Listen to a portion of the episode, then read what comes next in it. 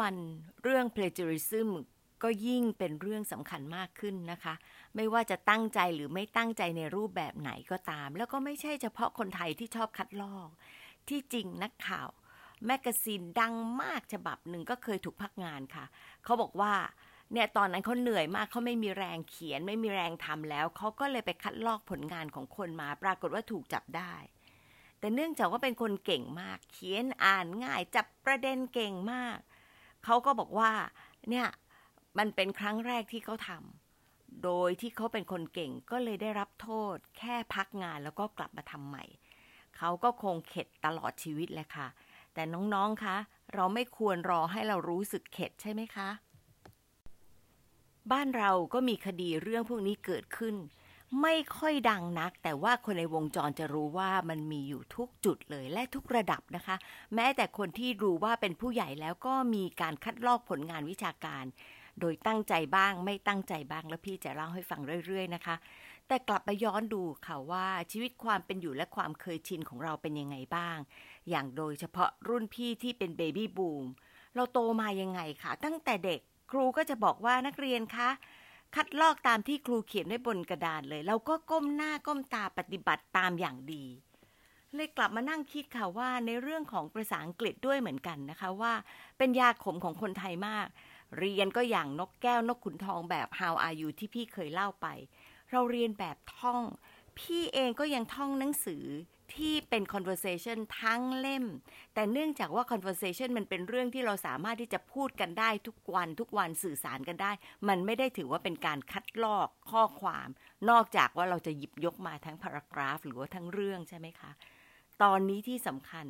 พอมี Google แล้วตัดปะสบายมาก แล้วก็ยังมี Google Translate อีกเผลอๆเรื่องภาษาไม่ต้องเรียนแล้ว แต่ในขณะนี้ยังหนีไม่ได้ค่ะ เพราะฉะนั้นยังมีหลายจุด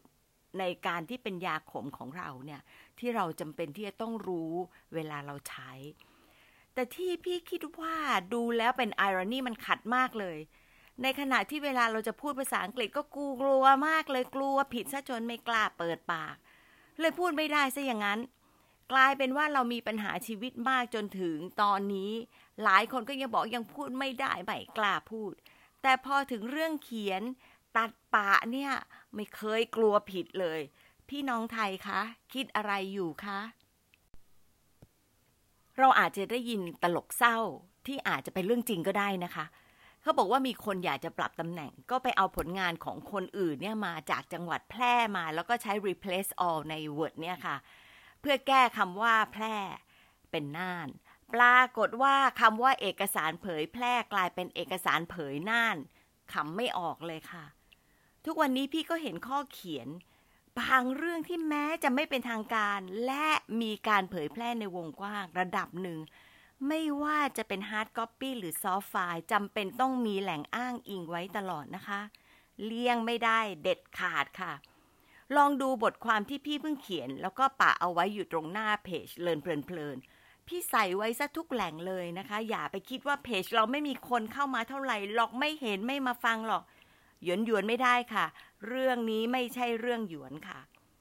นอกจากนี้พี่ก็ยังรับรู้มาอีกหลายเรื่อง บางเรื่องทำให้ช็อกมากกว่า คือช่างไม่คิดซะเลยเนาะไปเอาผลงานของคนอื่นมาเกือบทั้งหมดเลย ปรับใส่ชื่อหน่วยงานตัวเอง แล้วนำไปเสมอเสนอก็มี ที่ลอกมาเหมือนเป๊ะเป๊ะไม่ได้รู้สึกว่าจะซ้ำงานกับต้นฉบับที่คนเขาก็เห็นอยู่ก็มี อีกเรื่องในแวดวงที่ทำให้เซ็งก็คือมีชาวต่างชาติคนหนึ่งมาขอความช่วยเหลือจากพี่ คนไทยเราเองเอาผลงานของลูกศิษย์เขาไปใช้ประโยชน์ประหนึ่งทำด้วยตัวเอง ลูกศิษย์เขาทำไงคะ ต้องไปหาหัวข้อวิทยานิพนธ์ใหม่ แล้วใช้เวลานานกว่าจะจบปริญญาเอกค่ะ ชี้ช้ำไหมล่ะคะ แต่ที่ชี้ช้ำกว่าก็คือประเทศไทยชี้ช้ำและชอกช้ำไปแล้วค่ะ พี่ว่าเรื่อง plagiarism นี่มันแย่ลงมากเลยค่ะ ในขณะที่เราอยากจะเป็นคนคุณภาพ เป็นคนที่คนอยากจะมาร่วมมือด้วยนะคะ เพราะว่าเรารู้ปฏิบัติที่เหมาะสมตาม universal standards แต่ขณะนี้เนี่ยถ้ามองมองไปอาจจะเป็นเพราะว่าความไม่รู้ความไม่ตั้งใจด้วยนะคะ เลยต้องมาเน้นเรื่อง plagiarism เป็นพิเศษในวันนี้ค่ะ ขอบคุณพี่โชติมา พี่ปูน ซึ่งเป็น outreach officer ของ Fulbright Thailand ที่ให้พี่เอามาแบ่งปันนะคะ ตอนนี้ฟูไบรท์มีนำเสนอเอาไว้ทั้งภาคภาษาไทย ภาษาอังกฤษมี infographics ด้วยอ่านง่ายมากเลย พี่ก็เลยขออนุญาตมาแปะเอาไว้ในเพจของเรา เอาไปใช้ต่อได้ บอกแหล่งซะหน่อยนะคะ พี่ขออ่านฉบับภาษาไทยที่พี่ปูนได้ทำเอาไว้ให้ฟังเกี่ยวกับเรื่องของความหมายของ plagiarism ค่ะการคัดลอกผลงานทางวิชาการคือการนำความคิด การใช้ถ้อยคำและข้อมูลของผู้อื่นมาใช้ โดยไม่มีการอ้างอิงแหล่งข้อมูลอย่างถูกต้อง ถือเป็นอาชญากรรมทางปัญญา ไม่ว่าจะด้วยความตั้งใจหรือไม่ก็ตามล้อเล่นไปนะคะ ในขณะในสคริปต์ตรงนี้นะคะ ไม่มีใครมาเช็คพี่เลยแล้วพี่ก็ไม่ไปโพสต์ที่ไหนทั้งนั้นเลยค่ะ พี่ก็ยังชินมากเลยค่ะ กับการที่จะใส่เครื่องหมายคำพูดเอาไว้ เพราะพี่คัดลอกมาอย่างถูกต้องจาก ข้อที่พี่ได้รับการอนุญาตด้วยวาจาและด้วยลายของพี่ปูนนะคะ เห็นไหมคะมันต้องไซส์แหล่งที่มาด้วยค่ะ เวลาเราจะอ้างอิงจะทำยังไงดี เราต้องระบุแหล่งที่มาของข้อความและข้อมูลที่เราคัดลอกมาในตัว text นะคะ บางครั้งอาจจะใช้เป็น footnote หรือ endnote ที่หาได้ใน Word มีอยู่แล้ว และส่วนใหญ่ก็ยังนิยมใช้อย่างนี้นะคะ แต่บางครั้ง อาจจะต้องระบุแหล่งข้อมูลในบรรณานุกรม และในตัว text ด้วย อยู่ที่ความเหมาะสมแล้วก็ลักษณะของการใช้งานด้วยนะคะ นอกจากนี้เรื่องต่อไปนี้พี่อยากจะมาเล่าให้ฟังด้วยเพื่อที่จะได้รู้และเอาไปปฏิบัติต่อค่ะ อย่างเวลาเราใช้ข้อมูล ใช้ถ้อยคำแผนภูมิรูปภาพไม่ว่าจะภาษาไหน ทั้งของคนอื่นของตัวเอง ต้องอ้างแหล่งที่มาอย่างถูกต้องและครบถ้วนอย่าลืมนะคะ ถูกต้องต้องครบถ้วนด้วยค่ะ ส่วนเรื่องของความรู้ทั่วไปที่เป็น common knowledge ที่หาได้ทั่วไปเนี่ย เราก็ต้องอ้างอิงด้วยบางครั้งเท่านั้นเท่าที่จำเป็นเวลาเราไม่ค่อยมั่นใจนะคะ อย่างตอนแรกเนี่ย เวลาพี่ใช้ Google แล้วก็ได้รูปภาพ เราก็กลัวมากเลยว่าเหมือนกับไปไปเอามาโดยพละการ พี่ก็จะต้องใส่เข้าไปหรือว่าแบบ Google เลย อาจจะไม่จำเป็นเพราะว่าถือเป็น common knowledge ก็ได้ค่ะ แต่ ชัวร์ก่อนปลอดภัยดี เท่านั้นล่ะค่ะ ใส่เข้าไปเลย source Google หรือถ้าจะตัดแปะแล้วก็ตัดข้อความมาใช้โดยตรงระบุแหล่งอ้างอิง แล้วก็เหมือนอย่างของพี่เมื่อกี้นี้ที่บอกค่ะ ขณะในกระดาษสคริปต์พี่ พี่ก็ยังใส่เครื่องหมายคำพูดเลยให้รู้ว่านี่ไม่ใช่ความหมายที่พี่เป็นคนตั้งขึ้นเองนะคะ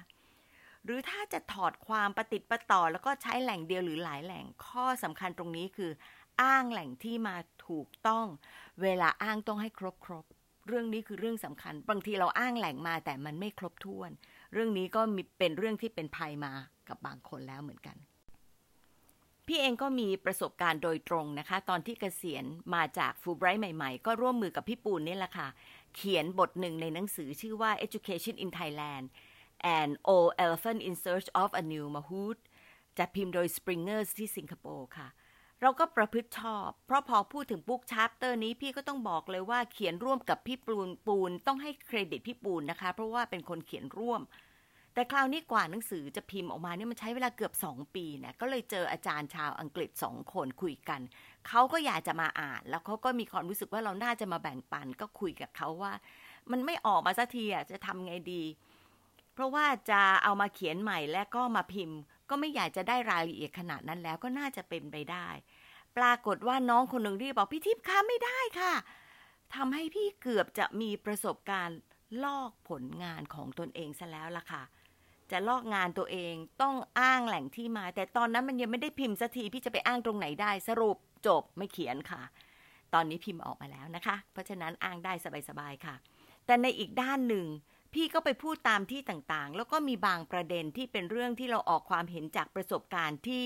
เราบริหารทุนฟูไบรท์บางครั้งเป็นแผนภาพหรือว่าเป็นคำพูดที่เราอยากจะทำขึ้นมาเอง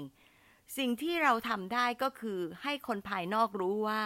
เรื่องพวกนี้เราคิดเราทำเราพูดเป็นผลงานของพวกเราที่ฟูไบรท์นะคะ วิธีการทำก็คือ พี่และพี่ปูนได้เอามาเขียน เป็นบทความต่างๆ แล้วก็โพสต์ขึ้นเว็บไซต์ แล้วก็โพสต์ตามที่ต่างๆ เท่าที่เราจะทำได้ ก็ถือว่ามีหลักฐานความเป็นเจ้าของแผนภาพและศัพท์ต่างๆ ตรงนี้ด้วยค่ะ ที่จริงมีซอฟต์แวร์ฟรีออนไลน์หลายตัว เช่น Grammarly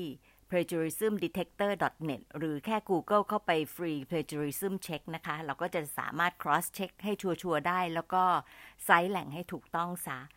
พี่เพิ่งคุยกับ Fulbright Thailand มาเลยรู้ว่าจริงๆ เขาก็ใช้ซอฟต์แวร์ตรวจสอบพวกเอเซที่สมัครเข้ามารับทุนนะคะ และถ้าเจอว่า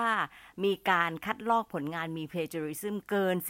15%ผู้สมัครคนนั้นจะถูกตัดสิทธิ์การสมัครไม่เท่านั้นนะคะ จะมีชื่อขึ้น blacklist ไม่ให้สมัครอีกต่อไปค่ะ น้องๆ คะ อย่าเอาง่าย ได้ไม่คุ้มเสียค่ะ การไม่คัดลอกผลงานของคนอื่น มันคือศักดิ์ศรีและความภูมิใจของเราที่เรามีความรู้ แล้วก็ทำให้หน่วยงานเราประเทศชาติเราเนี่ยมีชื่อเสียงที่ดีด้วยนะคะ ลองคิดอีกมุมหนึ่งคือจากมุมของเรานะคะว่า ถ้าเราเป็นเจ้าของผลงานแล้วเราก็ทำงานวิจัย ศึกษาคิดจนตกผลึก หรือเราถกอภิปรายจนได้เรื่องที่น่าฉุกคิดเป็นเรื่องดีดีคนที่ใช้ผลงานของเราก็ควรจะให้เครดิตเรา และที่จริงต้องขอบคุณเราด้วยซ้ำที่เราแบ่งปันผลงานให้เขาเรียนรู้ใช่ไหมคะ เพราะฉะนั้นเวลาเราจะคัดลอกใครต่อใคร คิดและทำซะให้ถูกต้องค่ะ เราจะได้เป็นตัวอย่างของพลโลกที่ดีและมีปัญญาจริงนะคะ อีกไม่นานเกินรอ Fulbright Thailand จะจัดเรื่อง plagiarism ร่วมกับสำนักยุทธศาสตร์อุดมศึกษาต่างประเทศกระทรวงการอุดมนะคะ ใครสนใจติดตามข่าวค่ะ ถ้าพี่รู้วันเวลาที่แน่นอนก็จะส่งข่าวด้วยเหมือนกัน มา reflect กันตามเคยค่ะ คิดว่าเราพอเข้าใจ plagiarism มากขึ้นไหมคะ ต้องไปค้นเพิ่มตรงไหนบ้างเอ่ย ฟังแล้วรู้สึกยังไงกับตัวเองและคนรอบตัว ขอบคุณที่ตามฟังและพบกันอังคารหน้านะคะ สวัสดีค่ะ Learn เพลินๆเพื่อเทอร์นารานคนรักงานต่างประเทศ by พี่ทิพสวัสดีค่ะ วันนี้เราเจอกันเป็นวันอังคารที่ 11 สิงหาคม 2563 เป็น EP ที่ 10 นะคะ ใน EP ที่ 9 มีเอเซนส์อยู่ 3 เรื่องก็คือเรื่องแรก เรื่องเล่าข้ามวัฒนธรรมทำให้เรามองเห็นและเรียนรู้วัฒนธรรมของคนอื่น แต่ขณะเดียวกันเราก็เห็นตัวเราเองได้ชัดเจนขึ้นนะคะ เรื่องที่สองอะไรที่เป็นความเคยชิน อาจจะเอากลับมาเพื่อที่จะทำให้ฉุกคิดแล้วก็ปรับตัวได้บ้างก็ดีนะคะ เรื่องที่สามการเชื่อมโยงข้ามประเทศ ต้องคิดเชิงกลยุทธ์ แล้วก็ทำให้ต่อเนื่องถึงจะเห็นผลจริงค่ะ วันนี้พี่มีเรื่องเล่าเรื่องใหญ่เลยที่คิดว่าเราต้องรู้เข้าใจแล้วก็เอาไปปรับให้ได้ เรื่องนั้นก็คือเรื่อง plagiarism หรือการคัดลอกผลงานทางวิชาการนะคะ ทุกคนต้องทำความเข้าใจให้ดี โดยเฉพาะนักวิเทศที่เราจะต้องปฏิบัติตนเป็นแบบอย่างที่ดีของการเป็นพลโลกด้วยนะคะ ก็ติดตามดูค่ะ